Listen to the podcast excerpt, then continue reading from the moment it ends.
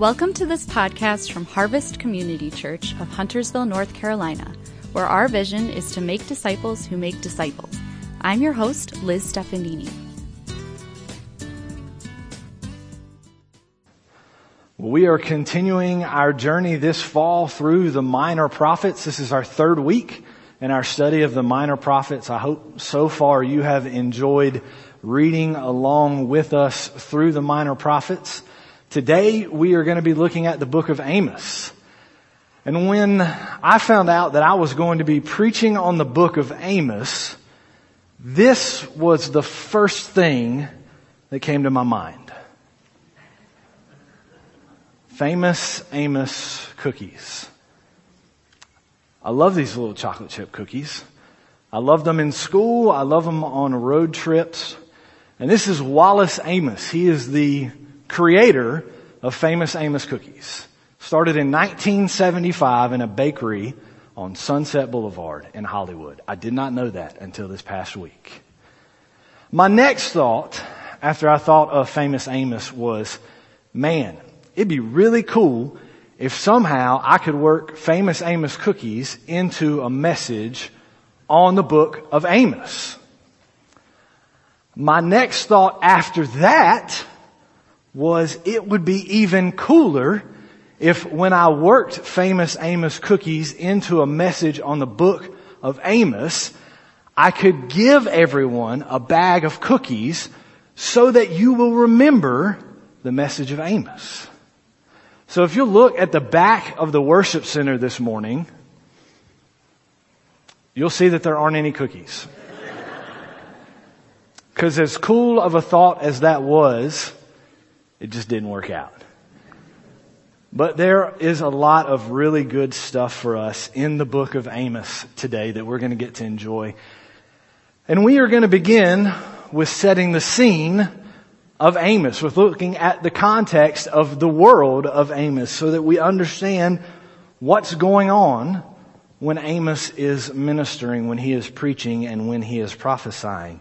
And to do that, we need to go all the way back to 2 Kings 14. And in 2 Kings 14, Amaziah, the king of Judah, challenged Jehoash, the king of Israel, to battle in 2 Kings 14:8. Then Amaziah sent messengers to Jehoash, son of Jehoahaz, the son of Jehu, king of Israel, with the challenge, come, let us face each other in battle. Now at first, Jehoash says to Amaziah, you don't want to do this. He tries not to go to battle. He says to the king of Judah, you're not big enough, you're not strong enough, and you're not going to win this battle. So you really don't want to do this. But Amaziah would not listen. And because he would not listen, Jehoash attacks in verse 11. Amaziah, however, would not listen. So Jehoash, king of Israel, attacked. He and Amaziah, king of Judah, faced each other at Beth Shemesh in Judah. Judah was routed by Israel and every man fled to his home.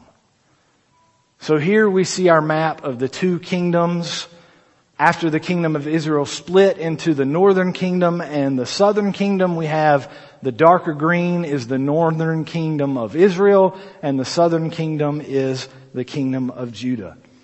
This battle in 2 Kings 14 paved the way for peace between Israel and Judah for a certain time.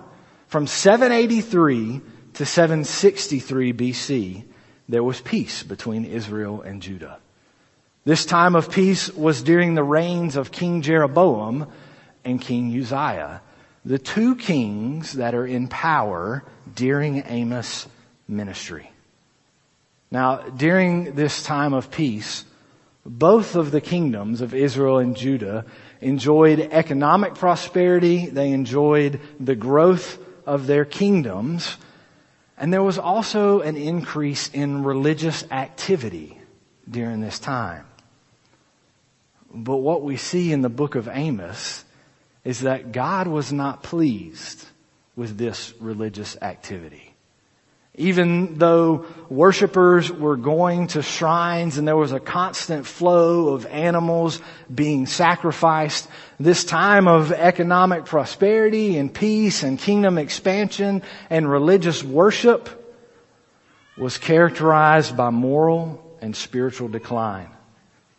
It was characterized by social injustice in the kingdom of Israel.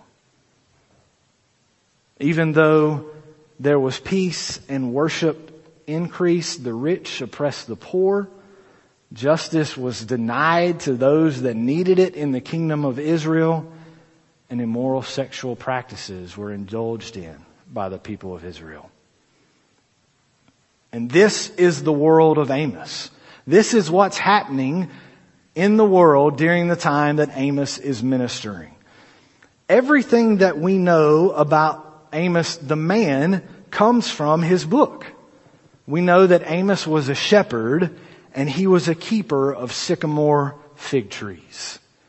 Amos tells us that he is from the city of Tekoa, which was in the southern kingdom of Judah, but he prophesied in the northern kingdom of Israel.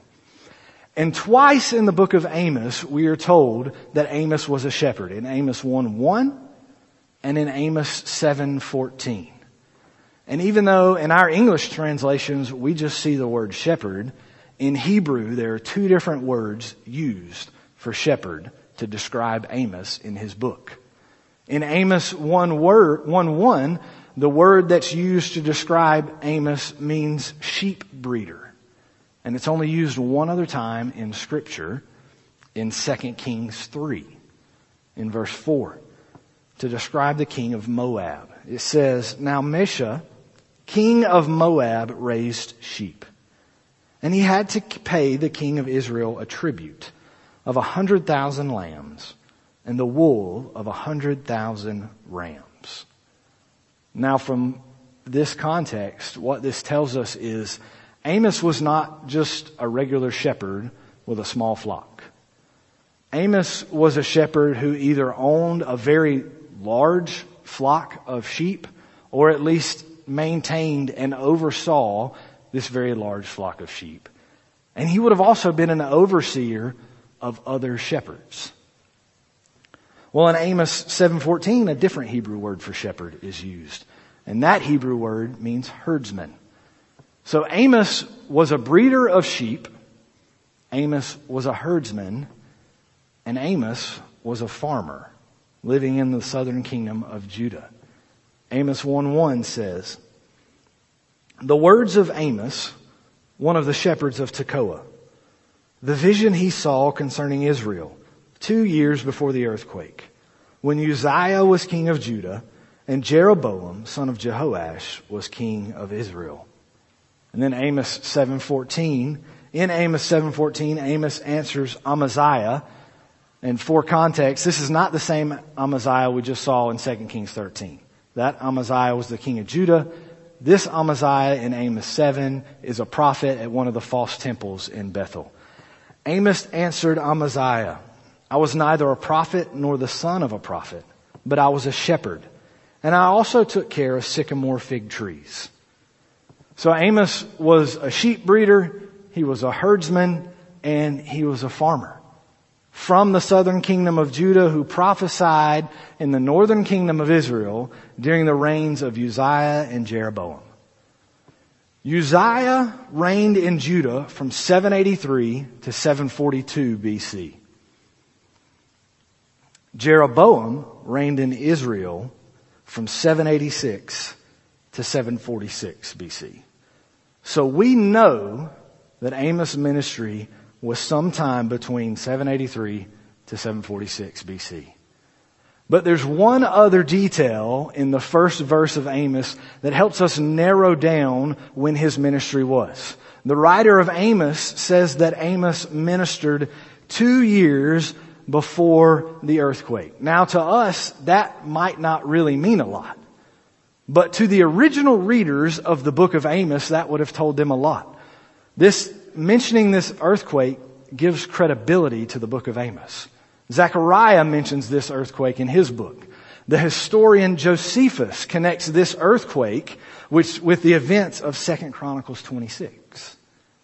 So clearly, this earthquake was a very memorable um, event in the lives of Jews.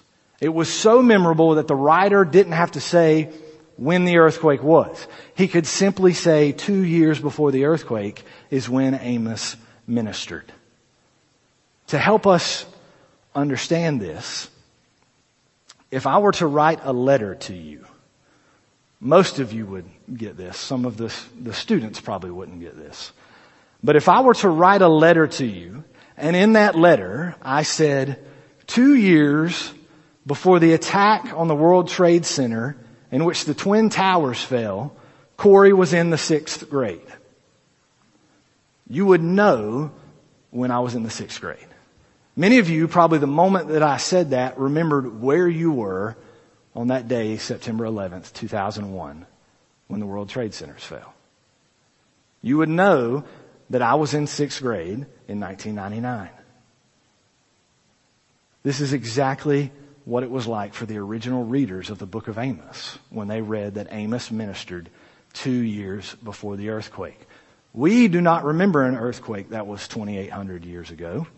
Thankfully, archaeological evidence from Samaria has been found that tells us there was a violent earthquake around 760 BC. So Amos prob- possibly, probably preached in the early 760s. I, f- I feel pretty confident that we can say Amos preached in the northern kingdom of Israel between 764 and 760 BC. So that's Amos the man. What about his book? The book of Amos is divided into two parts. The first part, chapters 1 through 6, are the words of Amos. And then the last part of the book, chapters 7 through 9, are the visions of Amos. What we see in this book is that Amos prophesied a judgment against Israel that no one would escape. And almost 40 years after his ministry, this judgment came true. The near day of the Lord came for the people of Israel almost 40 years after Amos' ministry, when in 722 BC, the kingdom of Assyria invaded the northern kingdom of Israel and took them away into exile. And if I were to summarize the book of Amos for us this morning, the message for us 2,000 years later today, it would be this. Seek God and live. This is the message from Amos to us today. Seek God and live. Turn away from your sin and live. Follow Jesus and receive life. Repent of your sin, put your faith in Jesus, and you will live.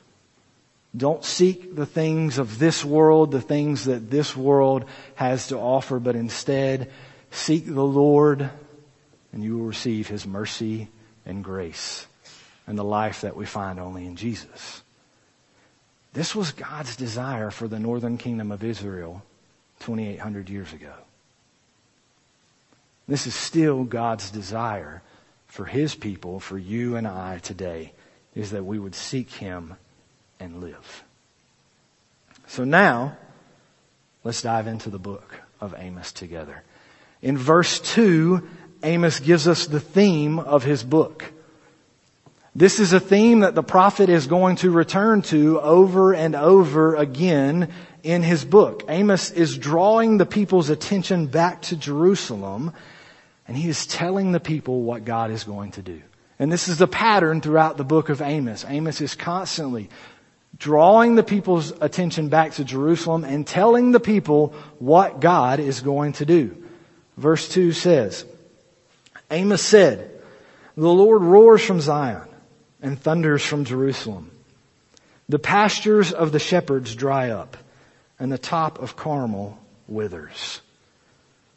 So Amos, over and over again, he's drawing the people's attention away from their false places of worship, away from the false idols that they worship, and he's drawing their attention back to the Lord. He's drawing their attention back to Jerusalem, back to the God that they should worship. And he says here in verse 2 that the Lord roars like a lion.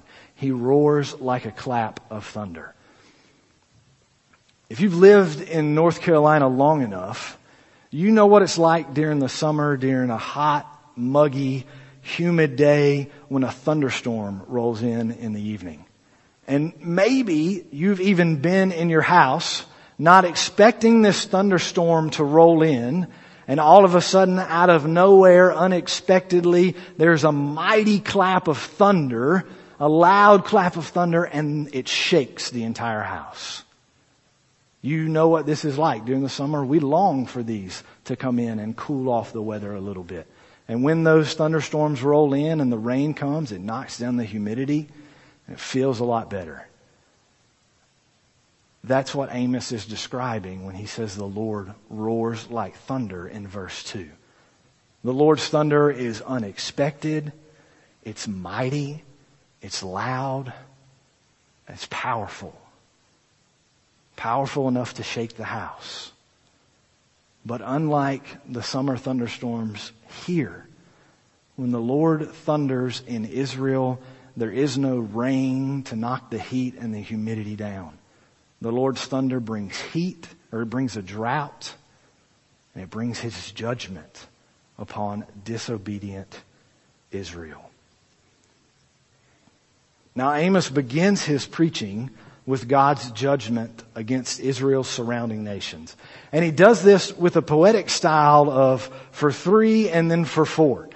We see this in a few other places in scripture. It's used a good bit in the book of Proverbs. It'll say for three and for four, and then there'll be a list of four things in the book of Proverbs. And this style of for three and for four in the book of Proverbs is there to draw our attention to the fourth thing on the list. It's there to highlight the last thing on the list, to make sure that we don't miss the last thing on the list there in Proverbs. Here in the book of Amos, there is no list. And these seven judgments of the seven surrounding nations of Israel, there's no list. Amos says for three sins and for four, and then he lists one sin of each of these seven nations. So it could be that Amos is just listing the fourth sin, the final sin that brought God's judgment upon these nations, or by saying for three and for four and then listing one sin. Amos may just be summarizing the sins in total of these nations that brought upon God's judgment.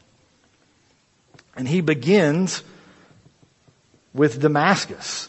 He says in verse 3, God's judgment has come upon Damascus for brutal treatment of conquered Gileadites.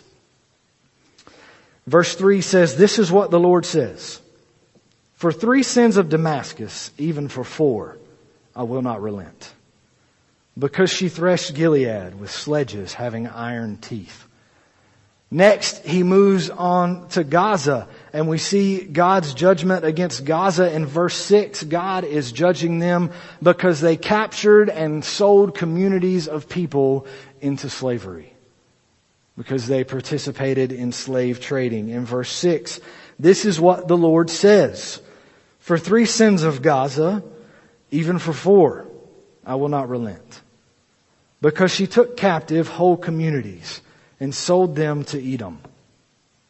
Next, Amos moves on to Tyre in the north. And like Gaza, they have been a part of slave trading. And so God judges them in verse 9. This is what the Lord says. For three sins of Tyre, even for four, I will not relent. Because she sold whole communities of captives to Edom, disregarding a treaty of brotherhood. Next, Amos moves on to Edom and God is judging them for hostile action against their brother in verse 11 of chapter 1. This is what the Lord says. For three sins of Edom, even for four, I will not relent. Because he pursued his brother with a sword and slaughtered the women of the land. Because his anger raged continually and his fury flamed unchecked. Next, Amos moves on to Ammon. Ammon is judged for brutally killing pregnant women to extend the borders of their kingdom in verse 13. This is what the Lord says. For three sins of Ammon, even for four, I will not relent.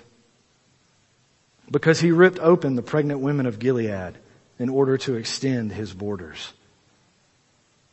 In the beginning of chapter 2, Amos moves on to Moab. And Moab is judged for defiling the, rain, the remains of Edom's king.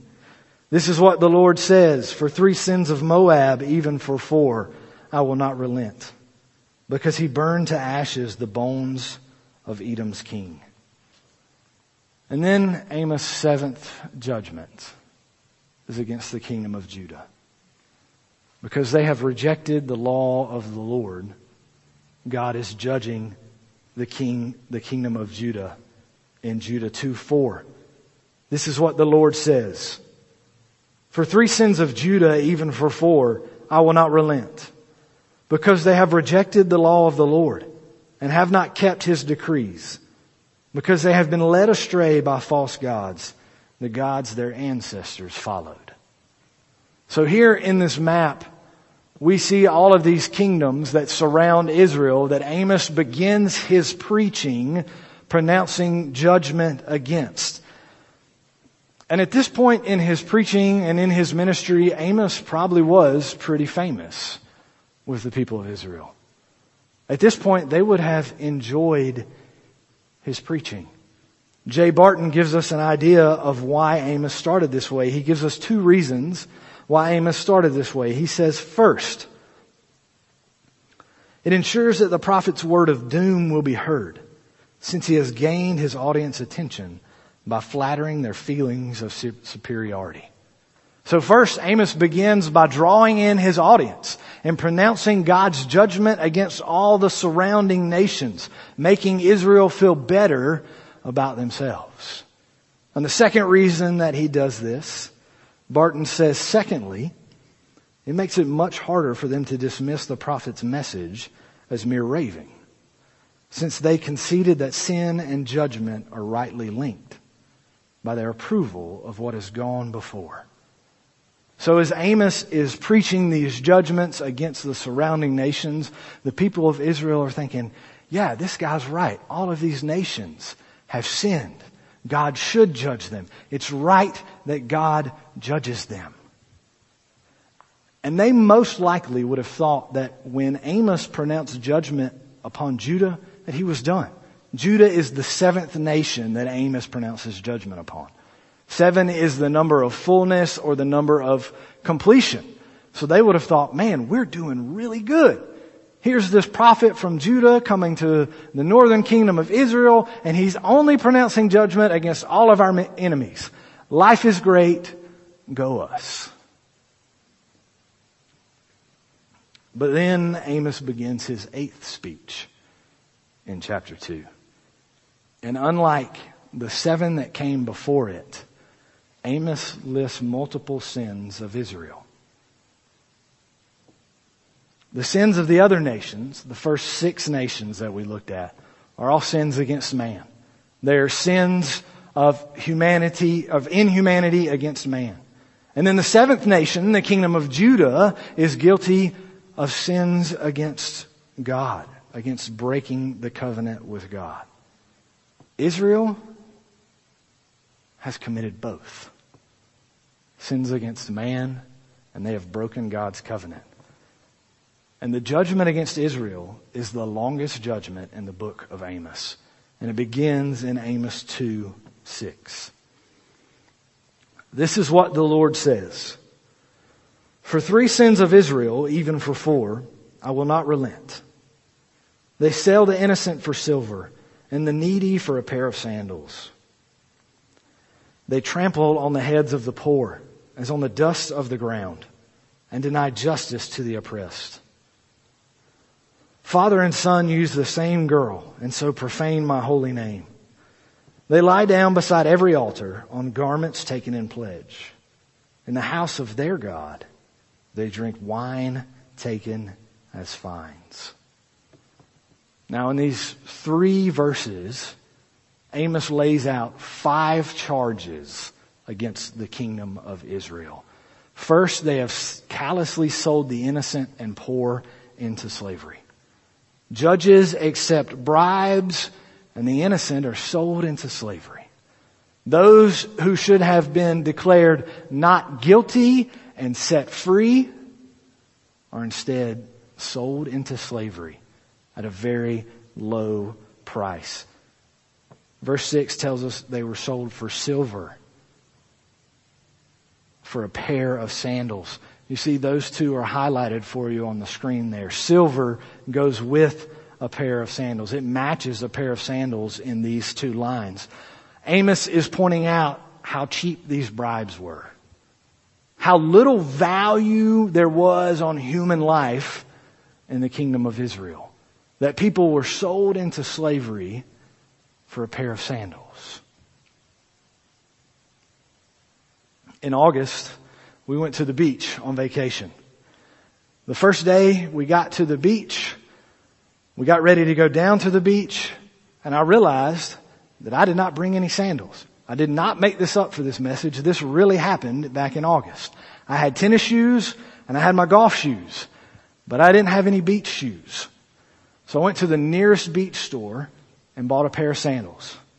And I bought the cheapest pair I could find in the store for $12. Still feel like that was too much for a pair of sandals to use for a week. But imagine valuing a human life at $12.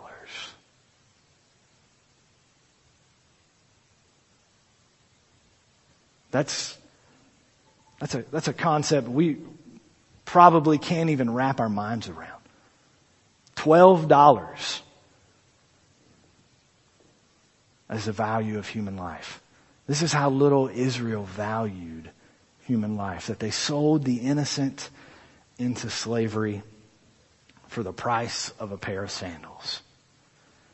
In verse 7, there are two more charges against Israel. First, the next charge is that the rich step on the poor and pervert justice.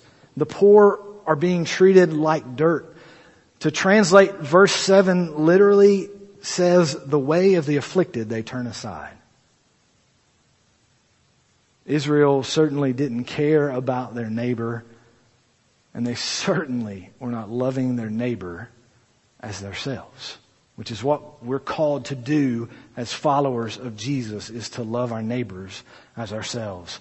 The next charge against Israel is for improper sexual relations.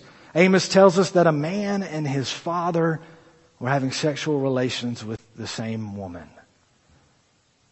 Now, we don't know if this was a temple prostitute used in worship to a false goddess or god of fertility, or if this was a slave servant concubine that fathers and son were having relations with.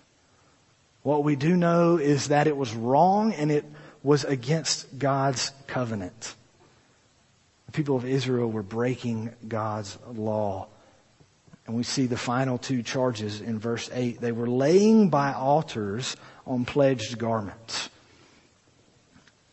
Back in this time, if you owed someone a debt that you could not pay, the person that lent you the money would come and they would take your cloak in repayment for the debt. But in the book of Deuteronomy, God told his people not to keep a poor man's cloak overnight because that's all the shelter that they had. You would come and take their cloak during the day, but before nightfall, you would bring it back to them. So at night, they at least had some type of shelter. The book of Deuteronomy also tells us that the cloak of a widow was never to be taken away. And yet here the rich are oppressing the poor by taking their cloaks and then sleeping in them at these false altars overnight. And finally, Israel is worshiping false gods. The people are drinking wine in worship to false gods. And to make it even worse, if that's possible, this is wine that they have wrongly taken in fines. Wine that they have wrongly taken in taxes from people. The powerful and the wealthy in Israel were enjoying themselves at the expense of the poor. And because of this, God hated and rejected their worship. Because of their actions, because of their heart attitude, God hated and rejected their worship. Even though they were coming to worship, even though they were bringing sacrifices, the worship did not lead to a change in their heart. They were not worshiping the Lord in spirit and in truth. They were not living out the principles that scripture taught. And so God hated and rejected their worship in Amos 5, starting in verse 21. God says, I hate, I despise your religious festivals. Your assemblies are a stench to me. Even though you bring me burnt offerings and grain offerings, I will not accept them. Though you bring choice fellowship offerings, I will have no regard for them. Away with the noise of your songs. I will not listen to your, the music of your harps, but let justice roll on like a river, righteousness like a never failing stream. You see, God desires people to come and to worship in spirit and in truth. And He desires for our worship and our study of His Word to be lived out in our actions. And He desired it of the people of Israel 3,000 years ago, and He desires it of us today. God is not looking for people to just show up on Sunday mornings and check a box to just show up at community group and go through the motions of worshiping Him. God is looking for worshipers that will follow Him and live out what His scripture teaches. God is not taking attendance on Sunday morning. When you get to heaven, He's not going to look at your attendance record and say, oh, okay, you were there more Sundays than you weren't. You get to come in. Now, I'm, I'm not saying don't come to church next week. We're still told to gather together and worship. But don't think just because you show up to the Lord's house one day a week that God is pleased with the way that you are living your life. God desires for all of us to worship Him in spirit and in truth, to live out what He teaches. Because Israel wasn't, he despised and he rejected their worship. Because the people rejected God, because they would not listen to his prophets, God is going to send the day of the Lord against Israel. And here's what's ironic. The people of Israel longed for the day of the Lord.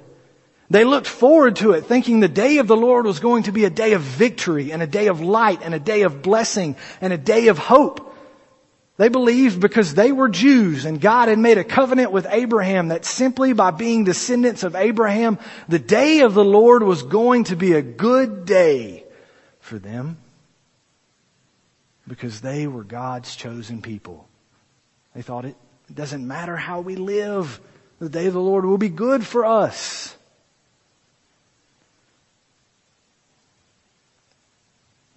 And if I'm honest, I think sometimes we have that attitude in the nation that we live in today. We look around, we're the richest nation in history. We don't have to worry about persecution when we come to worship on Sunday mornings. We don't suffer like those overseas. And we think we are God's new chosen people. And the day of the Lord will be good for us. We don't have to suffer because we live in America. And America is God's nation.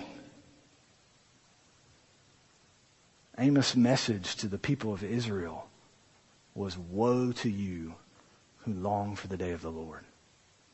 It will not be a day of victory. It will not be a day of light. It will be a day of darkness. And my friends, I tell you this morning, for anyone who does not put their faith in Jesus, who does not surrender to Jesus and follow after Him. The future coming day of the Lord when our King returns will not be a good day for you if you have not put your faith in Jesus in this life. I don't care how much you come to church. I don't care how often you go through the actions of worship. If you do not surrender to Jesus and follow after Him, His return will not be a good day for you. Because for all those who are disobedient, for all those who choose to deny Christ, the day of the Lord will be a day of darkness. So I implore you today, if you have not put your faith in Jesus, make that decision this morning. If you have family members, as I do, who have not put their faith in Jesus, share the gospel with them when you get the opportunity. Because the day of the Lord is coming. We know that our King will return. And for those who have put their faith in Jesus, that will be a sweet day.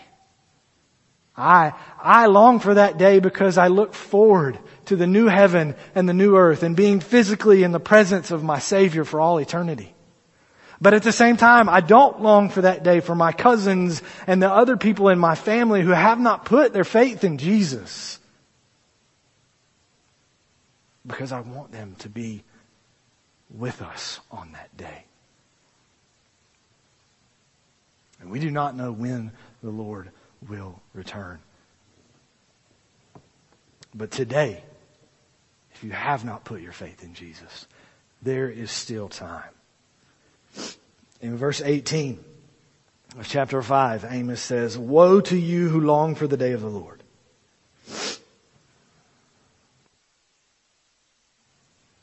Why do you long for the day of the Lord? That day will be darkness, not light. It will be as though a man fled from a lion only to meet a bear.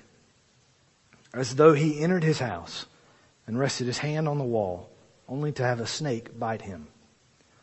Will not the day of the Lord be darkness, not light? Pitch dark, without a ray of brightness. Almost 40 years later, the near day of the Lord came for the people of Israel when Assyria invaded and took them into exile. And in the last three chapters of his book, Amos has five visions of the coming judgment of the Lord. And we're just going to go straight through those this morning. In his first vision, he sees a swarm, he sees swarms of locusts coming to devour the land. Then he sees judgment by fire raining down to dry up the waters and devour the land. In his third vision, Amos sees God holding a plumb line. Now, a plumb line was a cord with a weight on the end of it that builders would use to make sure walls were straight up and down. They would also come back afterwards to see if the wall was still up and down or to see if it had settled, to see if it tilted. And if it had settled and tilted, it needed to be knocked down. And so when God holds this plumb line, He's holding it up to Israel and He's saying, Israel was built straight. They were built right, but they've settled and they're leaning and they need to be knocked down. Amos then sees Israel as ripe fruit, ready for the harvest, and God will no longer spare them. In his last vision, Amos sees God destroying the idol temple at Bethel. And by this point, you're probably wondering where's the hope in the book of Amos? Because there's not a lot of hope in the book of Amos. We see a couple of times in the first nine chapters where Amos says repent and it may be that the Lord will allow a remnant to remain, which we know ultimately that he did. But the hope in Amos comes at the very end of chapter five, or excuse me, very end of chapter nine, starting in verse 11. It says, in that day, I will restore David's fallen shelter. I will repair its broken walls and restore its ruins and will rebuild it as it used to be, so that they may possess the remnant of Edom and all the nations that bear my name, declares the Lord, who will do these things. The days are coming, declares the Lord, when the reaper will be overtaken by the plowman, and the planter by the one treading grapes. New wine will drip from the mountains and flow from all the hills. And I will bring my people Israel back from exile. They will rebuild the ruined cities and live in them. They will plant vineyards and drink their wine. They will make gardens and eat their fruit. I will plant Israel in their own land, never again to be uprooted from the land that I have given them, says the Lord your God. After the judgment, God says that He will show mercy, He will show grace, and He will bring Israel back from exile. We know that that happened. But in Acts chapter 15, we see that this prophecy in Amos was coming true when the gospel went to the Gentiles. In Acts chapter 10, Peter goes to Cornelius' house and shares the gospel with Gentiles, and they put their faith in Jesus and they receive the Holy Spirit. And five, chapter, five chapters later in Acts 15, James, the brother of Jesus, says Amos' prophecy was being fulfilled as they put their faith in Jesus. And so I would say that Amos' prophecy is still being fulfilled today as we put our faith in Jesus. Because through Jesus, all the nations are blessed. Through Jesus, who was 100% man, descended from King David, who was 100% God, the Son of God, all the nations are blessed. As he died on the cross to pay the price for our sins and rose from the dead so that we can have life. All the nations are blessed today through Jesus. So how can we apply Amos to our lives today? Turn away from sin, seek God, and live. Repent from your sin. Repent is literally a big word that just means to turn away from your sin and to follow after God. To seek Him and live. Now, what does this look like? How do we seek God and live? Well, I have, I have an idea for that. In November, my nephew is turning three. And TA loves trucks. His dad, my brother-in-law, drives a white truck. But thankfully, TA takes after his Uncle Corey. TA's favorite color is red, just like my favorite color is red. And anytime that TA sees a red truck, he'll say something like, is that Uncle Corey's truck? Or, that's a red truck, but that's not Uncle Corey's truck. Or that truck looks kind of like Uncle Corey's truck. The other week I was talking to my sister and she told me that lately Anytime my truck comes up, whether TA mentions it or he sees a red truck and he thinks of Uncle Corey's truck, anytime it comes up, he looks at his mom and he says, Mom, does Uncle Corey have a seat for me in his truck so I can ride with him yet? Mom, did Uncle Corey get a seat for me in his truck? Mom, does Uncle Corey have a seat with me? I want to ride with him in his truck. Finally, my sister said, TA, next time we see Uncle Corey, we'll put your seat in his truck so that you can ride with him.